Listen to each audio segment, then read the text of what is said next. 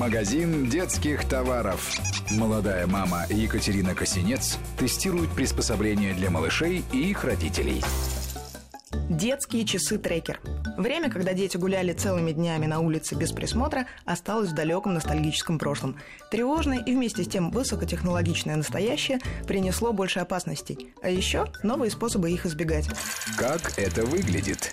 Это электронные часы ярких расцветок, как правило, совсем небольшого размера. Мягкий резиновый или силиконовый ремешок регулируется даже под самого крохотного обладателя. Как это работает? Часы вставляется сим-карта. Любая сим-карта любого оператора. Важно только, чтобы тариф поддерживал постоянное использование интернета. Без подключения к 3G устройство не будет работать.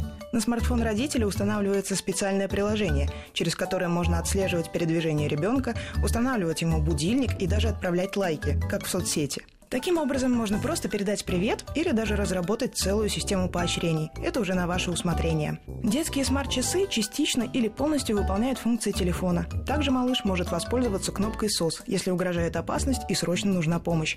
В большинстве моделей при нажатии этой кнопки отправляется уведомление на телефон родителя с данными о местонахождении, а на некоторых еще и совершается исходящий вызов.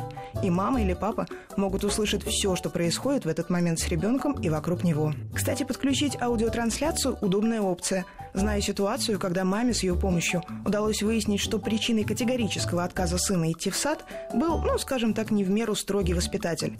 Но аккуратнее с этим. Скрытое прослушивание запрещено нашим законодательством. Чтобы избежать проблем, лучше согласовать все это с администрацией детского садика. Есть совсем уж навороченные гаджеты с играми, где родители могут устанавливать временной лимит и даже расписание для развлечений. Встречаются и часы с функцией видеозаписи. Ребенок может сам снимать короткие видео. Камера у таких моделей расположена на торце устройства, а изображение выводится на дисплей. Что понравилось?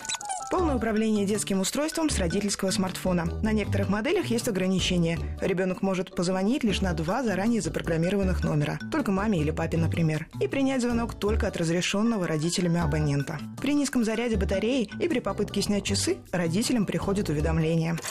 Что не понравилось? В большинстве случаев придется серьезно повозиться с установкой и настройкой приложения на родительский смартфон. Вероятно, потребуется даже снять настройки безопасности по умолчанию. В помощь все возможные видеоруководства на YouTube. Ну или изначально стоит выбирать продукт более известных и недешевых марок. Точность геолокации производителей различается. Перед покупкой важно заранее тщательно проверить этот момент. Кнопка SOS часто расположена на передней панели и не защищена от случайного нажатия, которое может стоить маме некоторого количества седых волос. Сколько стоит? Не самые сложные модели стоят от полутора тысяч рублей. Дальше цена зависит от количества дополнительных функций. Магазин детских товаров.